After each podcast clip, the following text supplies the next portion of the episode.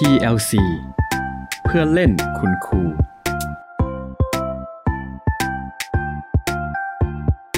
สนับสนุนพอดแคสต์นี้ได้ด้วยการสั่งจองเสื้อยืด PLC ทาง Facebook PLC เพื่อเล่นคุณครู สวัสดีครับเพื่อนๆชาวครู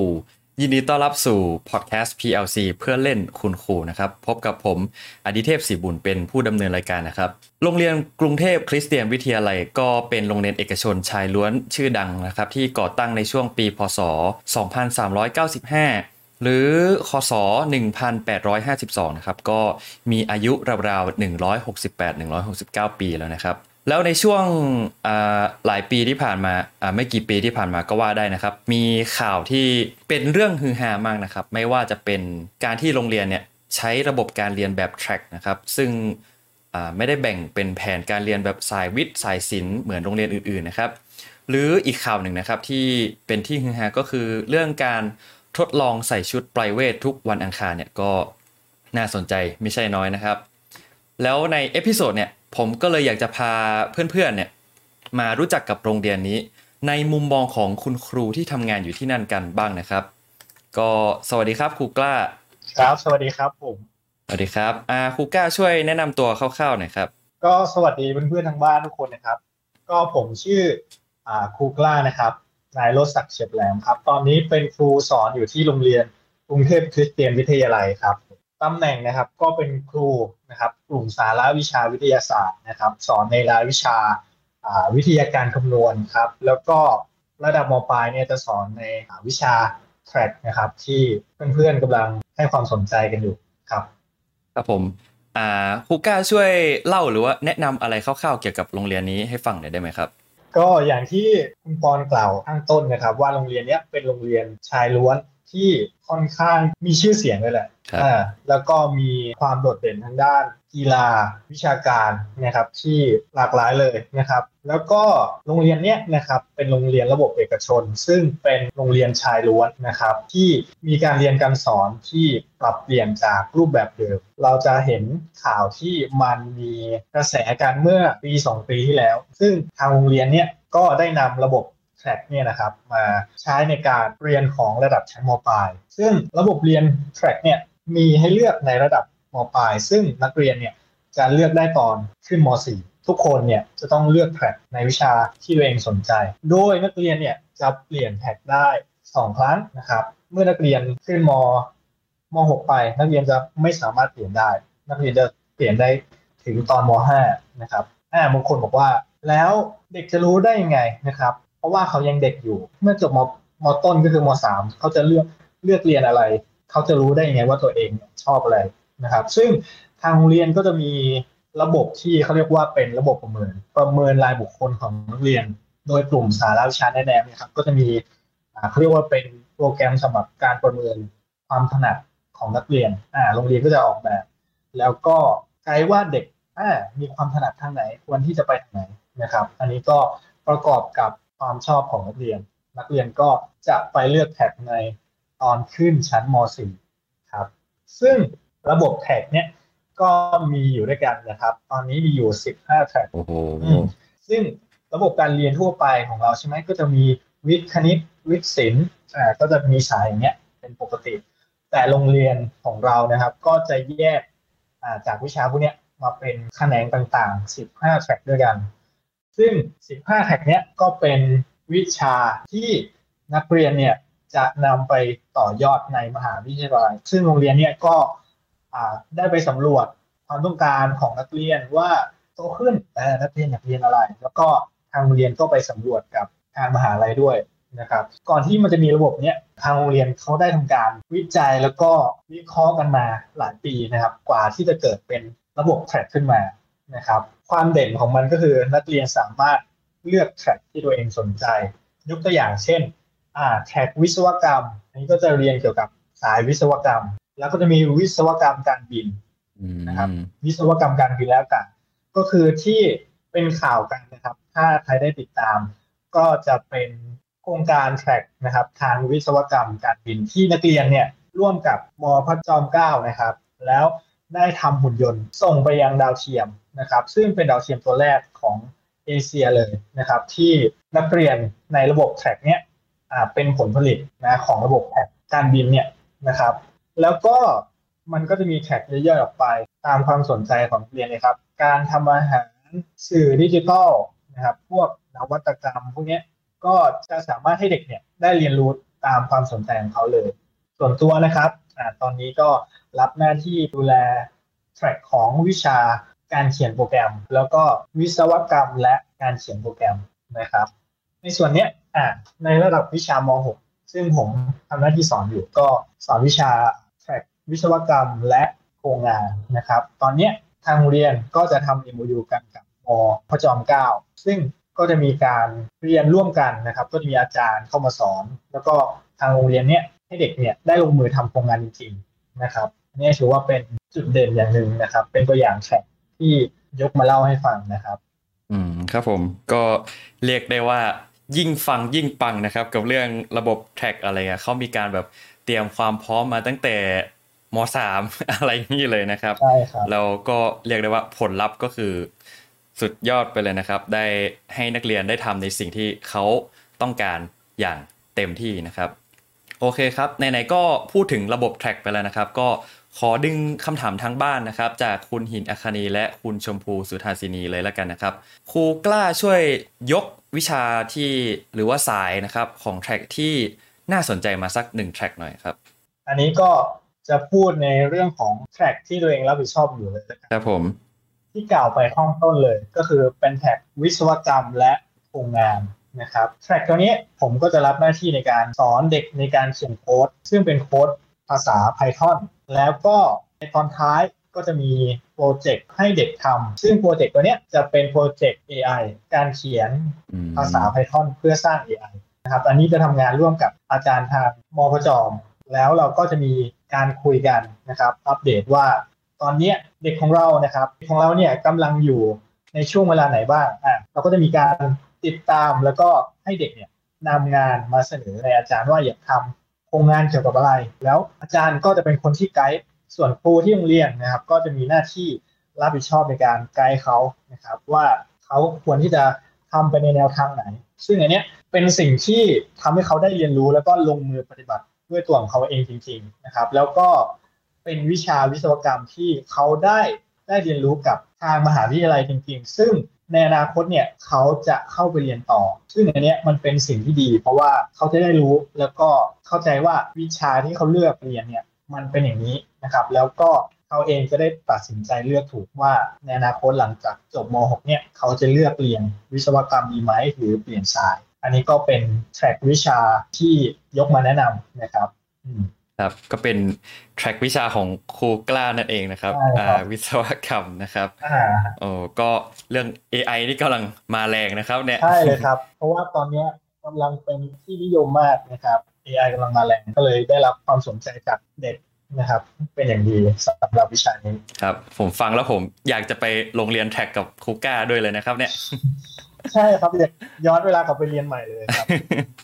โอเคครับคำถามอีกข้อหนึ่งนะครับ ผลลัพธ์ของการใช้ระบบ track กับเด็กนักเรียนที่เนี่ย มีเสียงตอบรับจากครูนักเรียนแล้วก็ผู้ปกครองยังไงบ้างครับ อย่างที่บอกครับว่าเป็นวิชาที่นักเรียนเนี่ยเขาได้เป็นคนเลือกเรียนด้วยตัวเอง แล้วการที่เขาได้เลือกเรียนในสิ่งที่เขาสนใจเนี่ย มันจะเกิดผลลัพธ์มากกว่าการที่เลือกเรียนตาม สังคมตามพ่อแม่ตามค่านิยม ซึ่งผลตอบรับแน่นอนว่าเขานะครับได้รับสิ่งนี้เต็มๆนักเรียนจากที่ได้เคยถามนะครับ ว่าถ้าจากที่นักเรียนเรียนจบแท็กนี้ไปนักเรียนได้รับอะไรก็ก็จะมีเด็กที่บอกว่าจากการเรียนแท็กนี้ทำให้เขาได้ค้นพบตัวเองว่าเขาจะสามารถนำสิ่งที่กำลังเรียนอยู่ไปต่อยอดในระดับมหาลัยยังไงแล้วก็เขาจะมีพื้นฐานด้วยเพราะว่าในระดับที่เราสอนตอนม .6 เนี่ยจะเป็นการปูพื้นฐาน เพื่อนำไปเรียนในระดับอุดมศึกษาครับ ซึ่งอันนี้มันจะทำให้เขาแบบไปได้เร็วกว่า ไปได้เร็วกว่าปกติ แล้วก็สำหรับผลลัพธ์ของผู้ปกครองก็เป็นที่น่าพอใจนะครับ ผู้ปกครองก็ให้ความร่วมมือเป็นอย่างดีนะครับ ในการให้อิสระในการตัดสินใจของเด็กนะครับ เพราะว่าเขาค่อนข้างที่จะให้ความสำคัญ การเรียนของลูกนะครับ ครับผมก็เป็นผลลัพธ์จากการใช้ระบบ track ที่น่าสนใจนะครับทำให้นักเรียนได้ค้นพบ ตัวเองไวขึ้นนะครับ แถมยังเอาไปต่อยอดในระดับต่อไปสูงๆขึ้นได้ด้วยครับผม ทีนี้นะครับคำถามข้อต่อมานะครับ ถามเกี่ยวกับครูกล้าแล้วกันครับว่าทำไมถึงเลือกที่จะมาสอนที่นี่ครับ ช่วยเล่าให้ฟังหน่อยนะครับว่าเป็นยังไงบ้างกว่าจะมาสอนที่นี่ได้อะไรอย่างนี้สำหรับคำถามที่ว่าทำไมถึงมาสอนที่ได้ก็อ่าอันดับแรกต้องบอกกันว่า ส่วนตัวเองก็จบจากศึกษาศาสตร์เหมือนกัน ก็มีความคาดหวังว่าจบไปจะไปสอบครู จะไปเป็นครูราชการ แต่ที่เราเองนะครับได้ผ่านประสบการณ์นะครับในการสอนตอนที่บุกสอนมาแล้วนะครับ เราก็เลยคิดว่าตัวเองเนี่ยเหมาะกับการสอนที่เป็นระบบที่มันเป็นเอกชน หรือระบบที่มันเป็นโรงเรียนสาธิตอะไรอย่างเงี้ยมากกว่า เพราะว่ามันจะทำให้เราเนี่ยได้สอนเด็กอย่างเต็มที่ มันจะไม่มีงานที่เป็นงานนอกเข้ามา เราก็จะมีเวลาอยู่กับเด็กจริงๆ มีเวลาเตรียมการสอนจริงๆได้อย่างเต็มที่เราก็เลยเป็นจังหวะอ่าเป็นจังหวะของชีวิตพอดีที่โรงเรียนเนี่ยเปิดรับสมัครครูนะครับอ่าครูตำแหน่งวิทยาการคำนวณพอดี แล้วเราก็เป็นช่วงที่เราเบรกอ่าจากการเรียนอยู่ แล้วก็มีช่วงว่างแลบหนึ่งปีสำหรับอ่าพักขออยากทำอะไรสิ่งที่ตัวเองชอบก่อน ก็ช่วงนี้ก็เป็นจังหวะที่มันเหมาะสมพอดีทางโรงเรียนเนี่ยเปิดรับสมัครเราก็อะ ติดต่อมาสมัครกับทางเรียน แล้วก็มีการสอบมีการสัมภาษณ์มีการสอน แล้วในท้ายที่สุดก็ผ่านกระบวนการก็ได้มาเป็นครูที่นี่ ก็ได้มาเป็นครูนะครับ ในเทอมเนี้ยเทอมแรกนะครับ อายุงานยังไม่ถึงหนึ่งปีนะครับก็คือเป็นครูสดใหม่เลย ในบางเรื่องนะครับ ในบางข้อมูลถ้าครูเองนะครับ ให้ข้อมูลที่ผิดพลาดประการใดก็ขออนุญาตนะครับขออภัยไว้ในตรงนี้ด้วยนะครับ อันนี้ก็คือที่มาที่ไปนะครับ ว่าทำไมได้มาเป็นครูที่นี่ ครับก็เรียกได้ว่าเป็นน้องใหม่ที่โรงเรียนแห่งนี้อะมาคำถามข้อต่อไปนะครับอ่าการทำงานกับ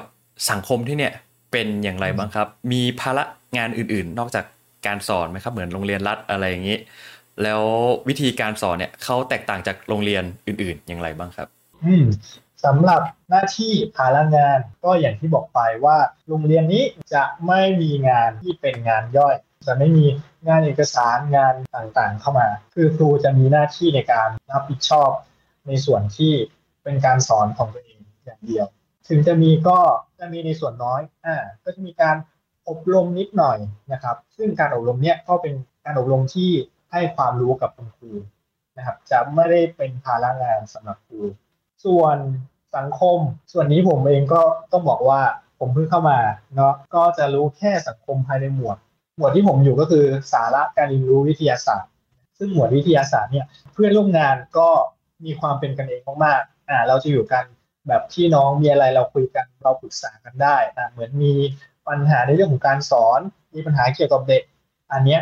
เราก็จะคุยกันได้ทุกเรื่องนะโดยเฉพาะที่หัวหน้าหมวดเนี่ยจะเป็นคนที่เป็นกันเองกับทุกคนเลยนะครับเวลาที่เรามีปัญหาแกก็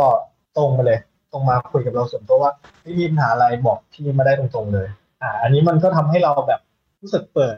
แล้วเราก็รู้สึกว่าเราสามารถคุยคุยได้ทุกเรื่อง มันก็เลยทำให้ความสัมพันธ์ระหว่างเพื่อนร่วมงานเนี่ยมันไปได้ดี แล้วมันก็ส่งผลมายังการทำงานของเราที่อ่าเราก็ทำงานอย่างมีความสุข เราไม่ต้องเครียดหรือว่ากังวลเรื่องอะไร เพราะว่าถ้าเรามีเราก็สื่อสารกันนะครับเพราะว่าการสื่อสารมันสำคัญจริงๆครับผมครับก็เรียกได้ว่ามีสังคมที่น่าสนใจนะครับ คุยกันปัญหาอะไรได้ตรงๆ ทุกเรื่อง นะครับแล้วก็นะครับมีการอบรมพัฒนาครูเผลอๆถ้าทำในโรงเรียนของรัฐนี่บางทีครูก็ต้องรายงานส่งด้วยนะครับเนี่ยใช่ครับ แต่ทางนี้จะไม่ได้มีที่เป็นรายงานเออต้องรายงานเป็นรูปเล่มอ่าไม่มีสิ่งนั้นอืมเป็นเรื่องที่ดีครับผมโอเคครับมาคำถามข้อต่อมาครับ ก็คือว่าที่โรงเรียนเนี่ยเป็นโรงเรียนที่มีชื่อเสียง แล้วก็ดูมีความพร้อมมากนะครับ ทั้งเด็กผู้ปกครองอะไรเอ่ยอย่างเงี้ยนะครับอ่าถามว่าครูกล้าเนี่ย กดดันไหมครับ ถ้ากดดันเต็มสิบนี้ให้เท่าไหร่ครับเนี่ยความกดดัน ก็ต้องบอกตามตรงเลยครับว่า ตอนที่เข้ามาครั้งแรกเนี่ยยอมรับว่ากดดันมาก ด้วยความที่โรงเรียนมันมีชื่อเสียง แล้วก็ผู้ปกครองเด็กเราก็จะรู้ดีอยู่แล้วว่า เด็กกรุงเทพแล้วก็ยิ่งเป็นเด็กโรงเรียนอ่าชายล้วนด้วย ซึ่งมันจะต่างจากโรงเรียนทั่วไป อันนี้มันเป็นเด็กโรงเรียนชายล้วน แล้วก็เป็นโรงเรียนที่มีชื่อเสียง แล้วผู้ปกครองก็ค่อนข้างที่จะให้ความสำคัญกับสิ่งนี้ด้วย ซึ่งยอมรับว่าความกดดันจากสิบตอนนั้นก็คือสิบเต็มสิบเลยสิบเต็มสิบนี่คือกดดันสิบเลยครับ แต่ว่าพอเราอยู่ไปเรารู้สภาพบริบทว่ามันเป็นยังไงแล้วเนี่ย ก็ความกดดันนั้นก็หายไปครับ ตอนนี้ก็ลดน้อยลงน้อยลง ตอนนี้ก็ครึ่งหนึ่ง เหลือห้านะครับ ถ้าเต็มสิบคือเรียกได้ว่า ค่อยๆ ปรับตัวไปได้อะไรประมาณนี้ใช่ไหมครับใช่ครับ มาเรามาถึงช่วงคำถามจากทางบ้านนะครับเขาอยากจะถามถึงเรื่องสังคมในโรงเรียนนะครับ เอาเฉพาะเด็กแล้วกันครับ ด้วยความเป็นโรงเรียนชายล้วนเนี่ยเด็กเป็นยังไงบ้างครับที่นี่อ๋อด้วยความที่เป็นโรงเรียนชายล้วนใช่ไหมสภาพบริบทอันเนี้ยผมก็ยังไม่รู้ว่าออนไซต์เนี่ยมันเป็นยังไง เพราะว่าเรามาเราก็อยู่ในระบบที่เป็นออนไลน์เลย นะครับ เราไม่รู้ว่าในสภาพแวดล้อมที่มันเป็นห้องเรียนจริง ๆ เนี่ย เรายังมองภาพไม่ออกอ่าเราก็จะรู้แค่ในบริบทที่มันเป็นการเรียนออนไลน์ ก็ในระบบอ่าสภาพที่มันเป็นการเรียนการสอนออนไลน์ แล้วก็เป็นเด็กผู้ชายด้วยนะครับ แน่นอนว่าเด็กผู้ชายเนี่ยมันจะมีความเป็นเอกลักษณ์เฉพาะตัว คือเขาจะมีความกล้าแสดงออก แล้วก็มีความชี้เล่นพูดตรงไปตรงมา สิ่งนี้เองมันก็ทำให้เราที่จะปรับตัวเข้าหาเขา เพราะว่า ก่อนเนี้ยนี้เราก็จะสอนในโรงเรียนที่เป็นมีผู้หญิงมีผู้ชาย ซึ่งพอมาอยู่โรงเรียนนี้เป็นชายล้วน แน่นอนว่าความสัมพันธ์ของเราก็ต้องปรับเปลี่ยนไป เราก็ต้องเข้าอกเข้าใจเด็กให้มากขึ้น ส่วนตัวผมเองนะครับ บริบทที่ผมใช้กับนักเรียนผมจะมีความที่แบบอ่าให้เขาเป็นกันเองอ่าวันนี้เรามีอะไรเราคุยกันได้นะครับพวกเธอไม่ต้องอ่าไม่ต้องกลัวครูไม่ต้องเกรงใจว่าครูจะเรียสเรื่องอะไร พวกเธอคุยกันมาไดู้อย่างตรงไปตรงมา แต่ขอแค่พวกเราเนี่ยเข้าใจว่าในบริบทของเราเนี่ยเป็นครูกับนักเรียนนะครับ ก็อยากให้มีความเคารพในเรื่องนี้กันอยู่ แต่ว่าเรื่องอื่นเราคุยเราสามารถคุยกันได้ทุกเรื่อง อันนี้ผมก็เป็นกันเองกับเขาแล้วก็อารมณ์เหมือนพี่กับน้องมากกว่า เด็กก็ก็จะสามารถคุยกับเราได้ อย่างง่าย เพราะว่าเมื่อเราเปิดให้เขาเขาก็จะกล้าเปิดให้กับเราเนี่ยครับ ก็เรียกได้ว่าเป็นบรรยากาศในคลาสของครูกล้านะครับ ที่ดูอบอุ่นและเป็นกันเองครับผมอ่าอีกข้อหนึ่งนะครับ ในโรงเรียนเนี่ยมีปัญหาเรื่องความเหลื่อมล้ำไหมครับ อันนี้ต้องบอกว่าอ่ายังไม่ได้เห็นถึงตรงนี้เลย เพราะว่าอย่างที่บอกเรามาแล้วก็สอนระบบที่มันเป็นออนไลน์ เราก็เลยยังไม่เจอในเรื่องความเหลื่อมล้ำตรงนี้อยู่ แล้วก็เด็กส่วนใหญ่จะมีความพร้อม ไม่ว่าจะเป็นความรู้อุปกรณ์ต่างเขาพร้อมมาก จึงยังไม่เห็นความเหลื่อมล้ำตรงนี้ ก็เรียกได้ว่าจากที่ครูกล้าสอนออนไลน์มานี่ เด็กเข้าเรียนแล้วก็แอคทีฟแทบจะร้อยเปอร์เซ็นเลยใช่ไหมครับเนี่ย ใช่เลยครับเก้าสิบเก้าเปอร์เซ็นเลยครับ โอเคครับอ่าคำถามข้อต่อมานะครับ จากคุณตาลชัชพงศ์นะครับเขาถามว่าการสอนเด็กที่มีความพร้อมมากเก่งมากๆเนี่ยยากกว่าการสอนเด็กปกติเยอะไหมครับ ส่วนตัวต้องบอกว่าแน่นอนครับ ก็มีความยาก ส่วนความยากนี้มันเกิดขึ้นจากความพร้อมของเราด้วยของครูด้วย ถ้าครูเตรียมพร้อมไม่ดีอ่าเราก็จะรู้สึกว่ามันยากแหละตอนแรกยอมรับว่าเรากดดัน เพราะว่าเราเองมาเจอเด็กที่เขาอยู่ในสภาพบริบทสังคมต่างๆ มันเอื้อเขาหมดเลย เราก็เลยกดดัน แต่พอเราได้มาสอนตรงเนี้ยเออเราก็พอมองเห็นว่าเราควรที่จะไปในทิศทางไหน นะครับ แล้วก็ความกดดันตรงนี้มันก็หายไปนะครับ ซึ่งการสอนเด็กที่เก่งเนี่ย เราเองจะต้องเตรียมตัวให้ดี เพราะว่าถ้าเราพลาดไป เราก็รู้สึกว่าเอ้ยในสิ่งที่เราให้กับเขาไปมันไม่ได้เต็มที่เออครูเองจึงต้องเตรียมพร้อม เตรียมพร้อมเป็นอย่างมากในการที่จะไปสอนครูก็ต้องมีการคุยกันเพื่อนร่วมงานว่าเนื้อหานี้มันเหมาะสมหรือเปล่า เนื้อหานี้เด็กจะได้ ได้อะไรจากตรงนี้ไหมนะครับ ก็ต้องมีการคุยกันกับเพื่อนเพื่อนครูที่สอนด้วยกัน แล้วก็หัวหน้าหมวดนะครับว่าเราจะสอนเด็กไปในแนวทิศทางไหน จะเอาอะไรมาให้เขานะครับ ได้เรียนรู้อย่างเต็มที่ซึ่งอันนี้ก็คือเป็นความท้าทายครับ นั่นก็คือการสอนเด็กที่โรงเรียนนี้นะครับคำถามข้อต่อมานะครับ สิ่งที่ครูกล้าชอบจากที่โรงเรียนนี้ และอยากจะให้โรงเรียนอื่นเนี่ยเป็นแบบนี้บ้างมีอะไรบ้างครับ ก็แน่นอนครับก็คือ ระบบการเลือกแทร็กในระดับชั้นมปลาย ผมคิดว่ามันเป็นสิ่งที่สำคัญมาก เพราะว่าเด็กเองจะได้เลือกในสิ่งที่เขาชอบ แล้วถ้าเขาไม่ชอบ เขาจะได้รู้ว่าเขาไม่ชอบนะ เขาจะได้ตัดสินใจแล้วก็เปลี่ยนได้ทันทีเลย อันนี้มันจะลดการเกิดปัญหาจากพอเวลาเราไปเรียนในระดับอุดมศึกษาใช่ไหมอ่าพอเราไม่ชอบเราก็จะดรอปแล้วก็ทำให้เสียเวลา แต่ว่า ถ้าในระบบแท็กเนี่ยเด็กจะสามารถเข้าใจแล้วก็เรียนรู้ด้วยตัวของเขาเองนะครับ เมื่อเขามีเป้าหมายเขารู้ว่าตัวเองจะไปในทิศทางไหน จะประสบความสำเร็จตามที่เขาต้องการได้เร็วครับผมจึงคิดว่าสิ่งนี้ก็คืออยากให้โรงเรียนที่ไม่ใช่แค่โรงเรียนเอกชน อยากให้โรงเรียนรัฐบาลนำไปใช้ด้วย เพราะว่ามันเป็นสิ่งที่มันสำคัญมากๆสำหรับตัวเด็กถึงแม้ว่าเราจะมีวิชาแนว ในระบบโรงเรียนปกติ แต่ว่ามันก็ยังไม่ได้ช่วยเหลือเด็กเต็มที่ ผมผมมองว่าการที่โรงเรียนมีระบบแบบนี้มันทำให้เด็กได้เรียนรู้แล้วก็เข้าใจได้ลงมือปฏิบัติด้วยตัวของเขาเอง สุดท้ายแล้วเนี่ยเขาชอบเขาไม่เลือกสิ่งนี้มันก็เป็นสิทธิ์ของเขาแล้วนะครับ เพราะว่าทางโรงเรียนแล้วก็ผู้ปกครองให้อิสระกับเขาในการเลือกแล้วนะครับ อันนี้เขาก็สามารถ จัดการชีวิตของเขาได้ อย่างมีประสิทธิภาพครับผมครับก็ค่อนข้างเห็นด้วยกับคูก้านะครับว่าเด็กควรจะเลือกในสิ่งที่เขาชอบได้นะครับครับ สุดท้ายนี้ละครับ อยากจะฝากบอกอะไรถึงเพื่อนๆชาวขู่บ้างไหมครับ เพื่อนชาวขู่ใช่ไหมอืม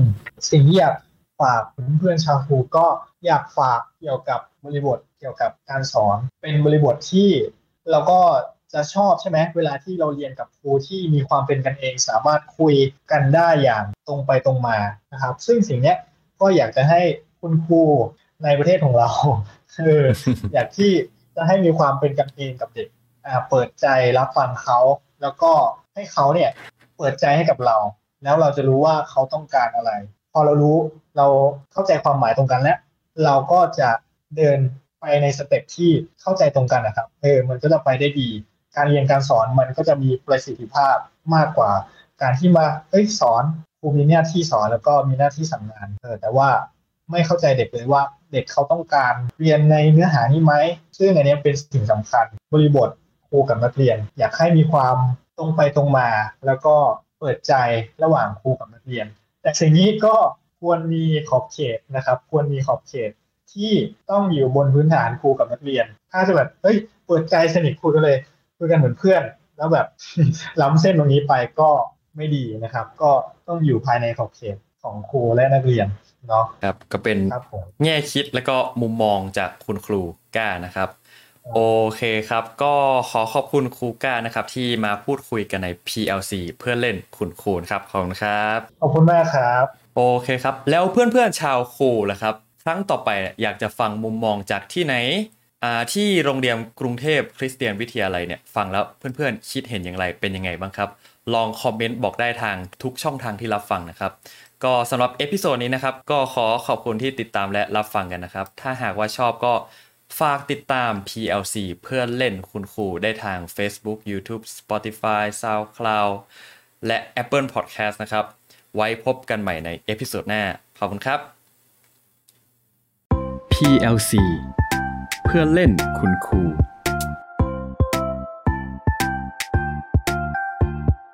สนับสนุนพอดแคสต์นี้ได้ด้วยการสั่งจองเสื้อยืด PLC ทาง Facebook PLC เพื่อนเล่นคุณครู